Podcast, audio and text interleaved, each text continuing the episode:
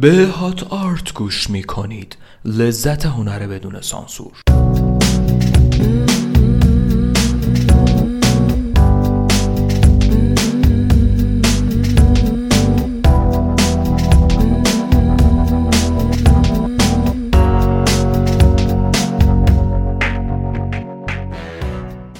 سلام من پالمنترا کاستروفم و شما دارید به یکی دیگه از اپیزودهای line بوکوفسکی گوش می‌کنید. قبل شروع اضافه می‌کنم که همه اپیزودهای فصل یک مثل فصل سه تو گذر زمان تو کانال تلگرام قرار داده میشه واسه کسایی که حالا بخوان یادگاری نگه دارن یا بفرستن واسه کسایی که دسترسی به Castbox ندارن.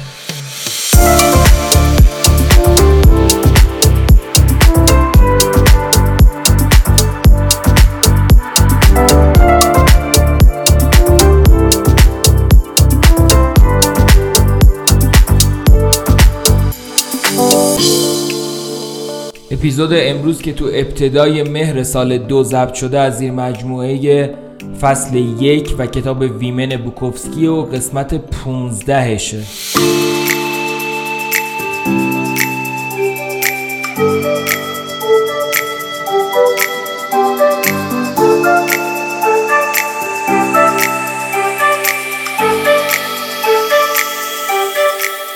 واسه آشتی با لیدیا قبول کردم که با هم به مولزهد تو یوتا بریم. خواهرش برای خودش تو کوها چادر زده بود. در واقع کاشف به عمل اومد که خواهرها کلی زمین دارن. از پدرشون ارث برده بودن. گلندولین یکی از خواهرها اردوگاهی تو وسط جنگلای کوهستانی علم کرده بود. داشت داستانی مینوشت به اسم زن وحشی کوهسار. بقیه خواهرام قرار بود به زودی برسن. من و لیدیا اول رسیدیم. یه چادر از اونایی که به عنوان پناهگاه موقت می‌زنن نصیبمون شد. شب اول به هر مصیبتی بود خودمون رو توش چپوندیم و پشه هام خودشون رو تو ما چپوندن. افتضاح بود. صبح روز بعد دور آتیش اردوگاه نشستیم. گلندولین و لیدیا صبونه رو آماده کردن. من چهل دلاری خوردنی خریده بودم که شامل چند تا بسته شیشتایی آبجو هم می‌شد. برای خنک شدن گذاشته بودمشون توی آب یه چشمه کوهستانی. صبونه رو خوردیم. تو شستن ظرفا کمکشون کردم و بعد گلندولین رمانش رو آورد و مقدارش رو برامون خوند. اونقدرام بد نبود اما خیلی غیر حرفه‌ای بود و کلی ویرایش و تمیزکاری لازم داشت. گلندولین فرض بر این گذاشته بود که خواننده باید به زندگی عادی اون خیلی علاقمند باشه. که باید گفت اشتباه فاحشی بود. اشتباه دیگرش هم اونقدر زیاد بود که به گفتنش نمیارزه. رفتم سر وقت چشمه و با سه بطری آبجو برگشتم. دخترها گفتن نه.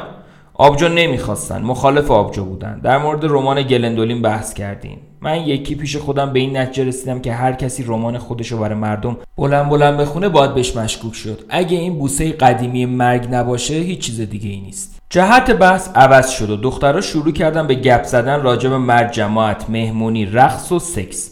گلندولین صدای بلند هیجان آلود و خنده عصبی داشت و تازه مرتبم میخندید. زنی بود تو عواست دهه چهلم زندگی. کمابیش چاق و حسابی شلخته. به علاوه همه اینا خیلی ساده بیتاروف زشت بود. درست مثل من. فکر کنم گلندولین یه نفس و بیمکس یه ساعتی حرف زد. فقط درباره سکس. سرم شروع کرد به گیج رفتن. دستاشو بالای سرش تکون تکون می‌داد. من زن وحشی کوهستانم. آه کجاست؟ کجاست آن مرد؟ آن مرد حقیقی که دلیری تصرف مرا داشته باشد. با خودم فکر کردم خب مسلما این دورو برا که نیست. به لیدیا نگاه کردم. بیا بریم یه قدمی بزنیم. نه من می‌خوام این کتابا رو بخونم. کتابی بود به نام عشق و ارگاسم راهنمای انقلابی در باب مقوله رضایت جنسی. گفتم باشه پس من میرم پیاده روی. رفتم به سمت چشمه کوهستانی خودم. یه آبجوی دیگه برداشتم. بازش کردم و همونجا نشستم بخوردم با دو تا زن دیوونه وسط کوه و جنگل گیر کرده بودم. زنایی که اونقدر در مورد کردن حرف می‌زنن که تمام لذتش رو از بین می‌برن. منم از کردن خوشم میومد اما دیگه مذهب و آینم که نبود. توی همین ماجرای عشقبازی هم کلی چیزای مسخره و دردناک است مردم بلد نیستن چطور از پس این چیزا بر بیان. به خاطر همینم است که رابطه جنسی براشون تبدیل به اسباب بازی میشه. بازی چیه که کارش نابود کردن انسان هاست. به این نتیجه رسیدم که اصلی ترین کار پیدا کردن زن مناسبه. اما آخه چطور؟ یه دفترچه یادداشت قرمز و یه قلم همراه بود. یه شعر پر از کشف و شهود با خط خرشنگور باقی تو دفتر نوشتم. بعد به سمت دریاچه رفتم. جایی بود به اسم ونس پسچرز بیشتر زمین ها متعلق به خواهرها بود. نیاز شدیدی به ریدن احساس کردم. شلوارم و کندم و تو معیت مگسا و پشه ها وسط بیشزار نشستم. واقعا من همیشه طرفدار آسایش زندگی شهری باقی میمونم. اینجا باید با برگ کنم و پاک می‌کردم. رفتم کنار دریاچه و یه پامو تو آب فرو بردم. به سردی یخ بود. مرد باش پیر مرد. برو تو. پوستم به سفیدی آج بود. احساس پیری و شکنندگی می‌کردم. رفتم توی آب یخ تا کمر داخل دریاچه جلو رفتم. بعد نفسم رو حبس کردم و شیرجه زدم جلو. حالا تمام بدنم داخل آب بود. گلولای ته دریاچه بالا زد و توی گوشام موهام و دهنم رو پر کرد. تو آب گلالود ایستادم. دندونام به هم می‌خورد. خیلی سب کردم تا آب شفاف شد. بعد برگشتم بیرون. لباس پوشیدم و راهم و تو امتداد ساحل دریاچه ادامه دادم. وقتی به اون سر دریاچه رسیدم صدای شبیه آبشار توجهمو جلب کرد. رفتم توی جنگل به دنبال صدا. مجبور شدم از چند تا تخت سنگ تو کناره یه آبراه بالا برم. صدا نزدیکتر و نزدیکتر می‌شد. جماعت مگس و پشه روی کل هیکلم میلولیدن. مگس های بزرگ و عصبانی و گرسنه. خیلی بزرگتر از مگس های شهری که وقتی غذا به پستشو می‌خورد قدرشو می‌دونستن. داخل یه بوتزار پرپشت به زور رو همو باز کردم و بالاخره رسیدم. انصافا اولین آبشار واقعی زندگیم بود. آب برای خودش از کوها پایین میریخت و روی تاخچه سنگی فرود میومد همینطور میریخت و میریخت. آب مسلما داشت از یه جایی میومد و یه جایی هم تموم می‌شد. احتمالا سه یا چهار نهر بودن که دست آخر به دریاچه میریختن. آخرش از تماشای آبشار خسته شدم و تصمیم گرفتم برگردم. علاوه بر این تصمیم گرفتم از راه متفاوتی برگردم. از یه میانبر گفتم به سمت طرف مخالف دریاچه میرم و وسط اردوگاه سر در میارم. راهم و کمابیش بلد بودم. هنوز دفترچه قرمز رو داشتم. ایستادم و یه شعر دیگه نوشتم که البته این بار کمتر تفکر و شهود داشت. و بعد راهم و ادامه دادم. راه رفتم و راه رفتم. اردوگاهی به کار نبود. یکم دیگه راه رفتم. تو جستجوی دریاچه دوروبرم رو نگاه کردم. دریاچه‌ای به کار نبود. نمی‌دونستم کجا. ناگهان واقعیت چون سائقه بر من فرود اومد. گم شده بودم. دوروبرم رو نگاه کردم. تو پس زمینه کوها معلوم بود و دوروبرم چیزی نبود جز شاخه درختان و جنگل. هیچ مرکزی، هیچ نقطه شروعی، هیچ ارتباطی بین چیزا وجود نداشت. حس ترس وجودم رو گرفت. ترس واقعی. آخه چرا اجازه دادم منو از شهرم از لس آنجلسم بیرون بیارن؟ اونجا آدم می‌تونه یه تاکسی خبر کنه می‌تونه تلفن بزنه. اونجا برای مشکلای منطقی راهلای منطقی هم هست. دورورم به شوهای کیلومترا و کیلومترا ونس پسچرز گسترده بود. دفترچه قرمز رو دور انداختم. چه مرگ مناسبیه واسه یه نویسنده. می‌تونستم خبر روزنامه ها رو ببینم.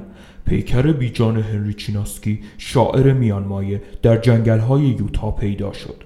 جسد متلاشی شده هنری چیناسکی کارمند سابق اداره پست که به نویسندگی روی آورده بود دیروز بعد از ظهر توسط جنگلبان محیط زیست WK بروکس پسر پیدا شد. در اطراف باقی مانده های پیکر آقای چیناسکی دفترچه قرمز کوچکی یافت شد که ظاهرا آخرین نوشته های فرد مذکور را در خود به یادگار دارد. به راه رفتن ادامه دادم. خیلی زود به منطقه مرتوبی رسیدم. مرتب یکی از پاهام تا زانو تو باطلاق فرو می‌رفت و مجبور بودم خودم رو بیرون بکشم. به یه حصار ساخته شده با سیم خاردار رسیدم. بلا فاصله فهمیدم که نباید از حصار بالا برم. می‌دونستم این کار اشتباهه. اما چاره دیگه ای نداشتم. از حصار بالا رفتم و اون بالا ایستادم. دستامو دور دهنم گذاشتم و داد زدم لیدیا! جواب نیومد. دوباره امتحان کردم لیدیا! صدام صدای آدمای عزادار بود. صدای آدمای ترسو. جلوتر رفتم. با خودم فکر کردم که چه خوب بود الان برمیگشتم پیش خواهرا. صدای خندشون و حرف زدنشون راجع به سکس و مردا و رقص و مهمونی گوشم و نوازش می‌داد. الان شنیدن صدای گلندولین چقدر لذت بخشه. الان ناز کردن موهای بلند لیدیا چقدر خوبه.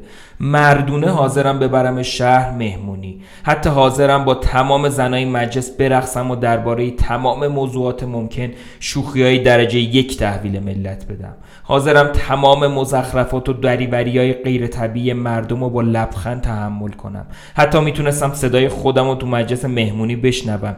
هی hey, چه آهنگ رقص قشنگی. کی میاد برقصیم؟ کی میاد بتره کنیم؟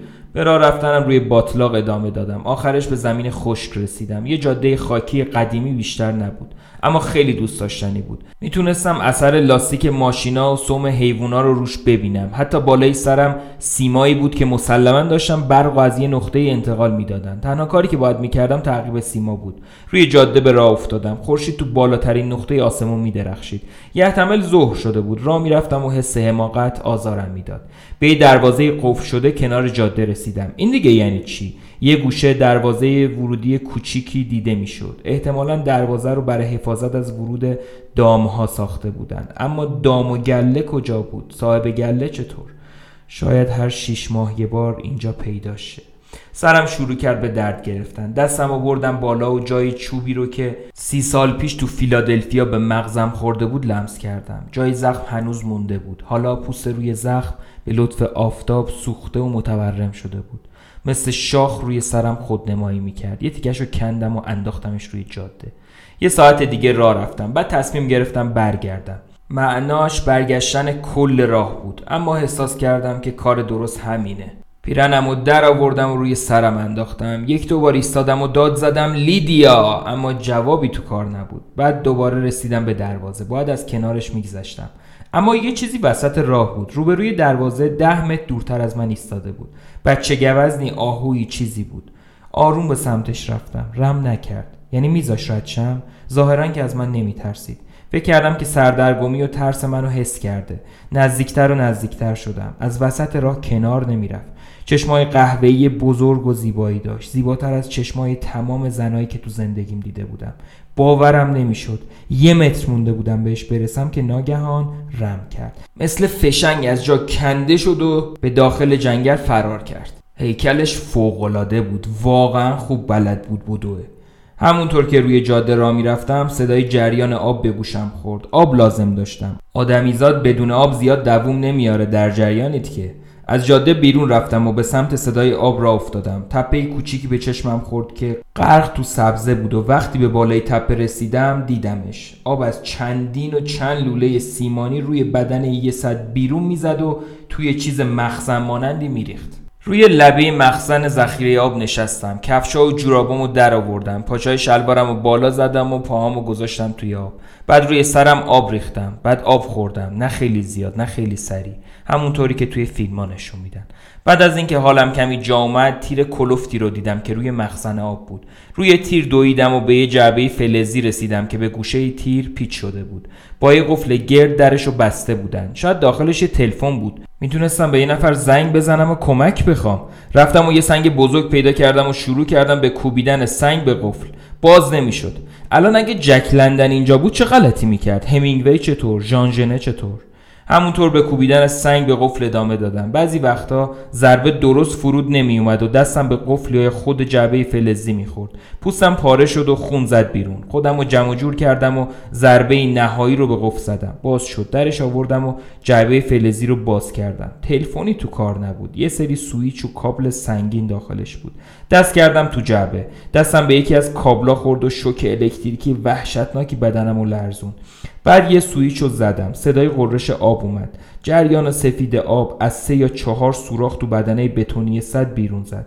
یه سویچ دیگر رو امتحان کردم. سه یا چهار سوراخ دیگه باز شد و چندین تن آب بیرون زد. سویچ سوم کل آب سد و آزاد کرد. ایستادم و آبی که میریخت و تماشا کردم. شاید می‌تونستم سیل را بندازم و اون وقت کابویای محلی با اسب یا وانتای قراضشون میومدن و نجاتم می‌دادن. تیتر روزنامه اومد جلو چشم. هنری چیناسکی شاعر میانمایه زمینهای کشاورزی یوتا را به سیل بست تا وجود وارفته لس آنجلسی خود را نجات دهد. تصمیم گرفتم این کار را نکنم. تمام سویچ ها رو برگردوندم سر جاشون. در جعبه فلزی رو بستم و قفل شکسته رو دوباره سر جاش آویزون کردم. از محبته مخزن ذخیره آب بیرون اومدم. راه دیگه رو پیدا کردم و شروع کردم به راه رفتن توش. این یکی راه به نظر پر رفت آمدتر از اون یکی می رسید راه رفتم و راه رفتم. تو تمام زندگی اینقدر خسته نشده بودم. چشمم به زحمت می‌دید. ناگهان یه دختر بچه حدودا پنج ساله دیدم که جلوم راه می‌رفت. لباس آبی کوتاهی با کفش سفید پوشیده بود. وقتی منو دید وحشت کرد. سعی کردم قیافه دلپذیر و دوستانه به خودم بگیرم و خودم و کنارش رسوندم. دختر کوچولو فرار نکن. کاری باهات ندارم. من گم شدم. پدر مادرت کجان؟ دختر کوچولو منو ببر پیش بابا مامانت دخترک با دست اشاره کرد. یه ماشینای کاروان دیدم که اون جلو پارک شده بودن. فریاد زدم هی من گم شدم. خدایا چقدر خوشحالم شما رو می‌بینم. لیدیا از کنار کاروان به سمتم اومد. موهاشو تو بیگودی قرمز پیچیده بود. گفت بیا بچه شهری بیا دنبالم بریم خونه. چقدر خوشحالم می‌بینم جیگر یه بوس بده. نه بیا دنبالم. لیدیا وقتی ده متر مونده بود بهش برسم شروع کرد به دویدن. بهش رسیدن سخت بود. از بالای شونش گفت اومدم از این جماعت بپرسم این دورو برای بچه شهری دیدن یا نه؟ گفتن نه. لیدیا عاشقتم. ده بیا دیگه چقدر لفتش میدی؟ صبر کن لیدیا وایسا. با یه جست از روی یه حسار با سیم خاردار پرید. کار من نبود توی سیما گیر کردم. نمی‌تونستم تکون بخورم. مثل خر توی گل گیر کرده بودم. داد زدم لیدیا! با اون بیگودی های قرمزش برگشت و شروع کرد به آزاد کردن من از سیم خاردار. من رد تو زدم. دفترچه یادداشتم پیدا کردم. عمدا خودتو گم و گور کردی چون عصبانی بودی. نه به خاطر حماقت و ترسم گم شدم. من آدم کاملی نیستم. یه بچه شهری سوسوله بیورزم. یه تاپاله بی مصرفم که هیچ فایده ای واسه هیچ کس ندارم. هیچ چیزی ندارم که بتونم به کسی بدم. یا مسیح فکر می‌کنی اینا رو خودم نمی‌دونم؟ از سیم خاردار خلاصم کرد. تلو تلو خورون دنبالش را افتادم. دوباره به رابطه با لیدیا برداشت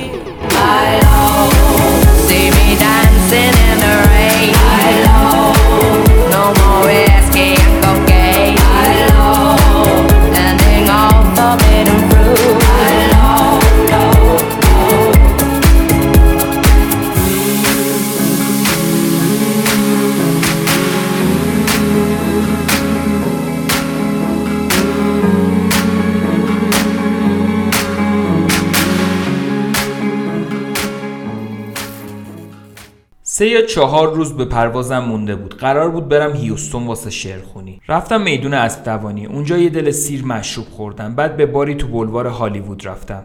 حدود نه یا ده شب بود که رسیدم خونه. داشتم از اتاق خواب به سمت دستشویی می‌رفتم که یهو پام گرفت به سیم تلفن. با مغز سقوط کردم و پام خورد به لبه فلزی تخت که به تیزی تیغه چاقو بود. وقتی بلند شدم دیدم شکاف بزرگی درست بالای قوزک پام دهم باز کرده. خون از زخم روی فرش میچکید و سر رام به دستشویی رد پای خونی به جا میذاشت. تمام سرامیکا غرق خون شده بود. تقی به در خورد. در رو باز کردم و بابی اومد تو. یا خدا رفیق چی شده؟ مرگ. خونریزی منجر به مرگ. ببین رفیق بهتره یه کاری واسه اون بد بکنی. بعد والری در زد. در رو برای اونم باز کردم. جیغ کشید. برای بابی و والری و خودم مشروب ریختم تلفن زنگ خورد. لیدیا بود. لیدیا جیگر جون دارم از شدت خونریزی میمیرم. اینم از اون زخم خوردنهای معمولت دیگه. نه دارم از شدت خونریزی میمیرم. باورت نمیشه از والری بپرس. والری گوشی رو گرفت. راست میگه. قوزک پاش قاچ خورده همه جا پر خون شده. هیچ کاری هم حاضر نیست بکنه. بهتر بیا اینجا. وقتی لیدیا رسید روی کاناپه نشسته بودم. ببین لیدیا مرگ و سیاحت کن. رگای کوچیکی مثل اسپاگتی از کنارهای زخم آویزون شده بودن. به چند تاشون با دستم تلنگر زدم. خاکستر سیگارم رو روی زخم تکوندم. به من میگن مرد. کس خار دنیا. من مرد واقعیم. لیدیا رفت و مقداری آب اکسیژن پیدا کرد و روی زخم ریخت خیلی خوب بود. کف سفیدی روی زخم درست شد. صدای جیز جیز می‌کرد و حباب پشت حباب روش درست می‌شد و میترکید. لیدیا یه مقدار دیگه از اون روی زخم ریخت. بابی گفت بهتره بره بیمارستان. کس خار بیمارستان لازم نکرده. خودش خوب میشه. صبح روز بعد قیافه زخم افتضاح شده بود. هنوز باز بود و تازه روش داشت یه لایه خیلی قشنگی درست می‌شد. رفتم داروخونه آب اکسیژن باند و سولفات منگزیوم گرفتم. وان حمومو پر از آب گرم کردم. سولفات منگزیوم رو داخلش ریختم و بعد توش دراز کشیدم. به این فکر کردم که اگه یه پا نداشته باشم چی میشه؟ خب محاسنی هم داشت. بزرگترین شاعر یک پای جهان هنری چیناسکی. بعد از ظهر بابی اومد. ازش پرسیدم می‌دونی قطع کردن پا چند در میاد؟ دوازده هزار دلار. بعد از اینکه بابی رفت زنگ زدم دکتر. با پای باند پیچی شده و سنگین رفتم بیمارستان برای درمان عفونت باید قرص آنتیبیوتیک مصرف می‌کردم. دکتر مشخصا برام روشن کرد که مشروب اثر آنتیبیوتیک رو از بین می‌بره. وقت شعرخونی تو موزه هنر مدرن کاملا هوشیار بودم. بعد خوندن چند تا شعر یه نفر از میون جمعیت پرسید چی شده که تو هوشیاری و مس نیستی هنری چیناسکی به رحمت خدا رفت. من برادرشم افرام. یه شعر دیگه خوندم و بعد قضیه آنتیبیوتیکا رو برای جماعت تعریف کردم. بعدم گفتم که طبق قوانین موزه مشروب خوری تو محیط اون ممنوعه. یه نفر از میون جمعیت یه بطری آبجو به من رسون آبجو رو خوردم و چند تا شعر دیگه خوندم. یکی دیگه از حاضرا یه آبجوی دیگه به من داد. بعد سیل بطری آبجو به طرف هم سرازیر شد. کیفیت شعرام بهتر و بهتر می‌شد. بعد از شعرخونی یه برنامه شام و مهمونی تو کافه تو اون نزدیکی ترتیب داده بودن.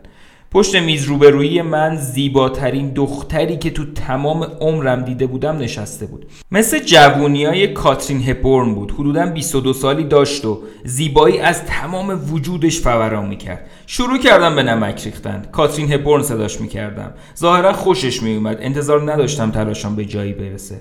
با یکی از دوستای معنسش اومده بود. مدیر موزه زنی بود به نام نانا که من تو خونه اون اقامت داشتم.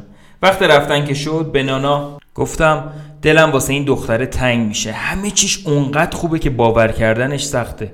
نه بابا بیاد خوده باورم نمیشه. اما واقعا کمی بعد من بودم و اون. تو اتاق خواب خونه نانا. لباس خواب حریر ظریفی به تن داشت. روی لبه تخت نشسته بود. موهای بلندش رو شونه می‌کرد و به من لبخند می‌زد. پرسیدم اسمت چیه؟ لورا. خب ببین لورا من دلم می‌خواد بهت بگم کاترین. باشه.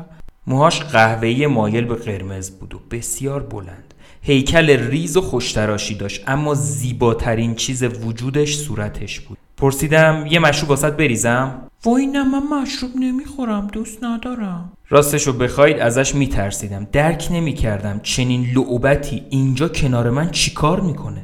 به نظر نمی رسید از این دخترای کشت مرده مشاهیر باشه. رفتم دستشویی برگشتم و چراغا رو خاموش کردم. احساس کردم که وارد رخت خواب شد و به کنار من خزید. بغلش کردم و شروع کردیم به بوسیدن همدیگه باورم نمی‌شد که چه شانسی به من رو کرده. آخه من چه حقی داشتم؟ نوشتن چند تا کتاب شعر چطور چنین حقی به من می‌داد؟ راهی برای فهمیدن این موضوع نبود. در واقع هیچ تمایلی به رد کردن این محبت الهی نداشتم. ناگهان رفت پایین و کیرم و تو دهنش فرو کرد. حرکت آهسته سر و بدنش رو زیر نور ماه تماشا کردم. تو این کار به اندازه خیلی آدمای دیگه تخصص نداشت اما صرف انجام دادن این کار توسط چنین کسی فوقالعاده بود. آبم داشت می اومد که دستم و پایین بردم و تو خرمن موهای زیباش فرو کردم. موهاشو زیر نور ماه محکم گرفتم و آبم تو دهن کاترین.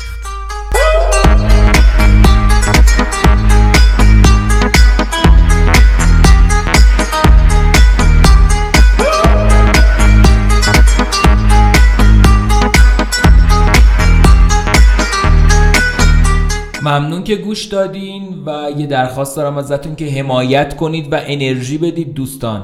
بابا خسته شدم. مانیتایز که نمی‌خوام بکنم که. حمایت کنید کامنت بذارید شیر کنید اون یکی چی بود ساب کنید. و تا درودی بدرود دیگر.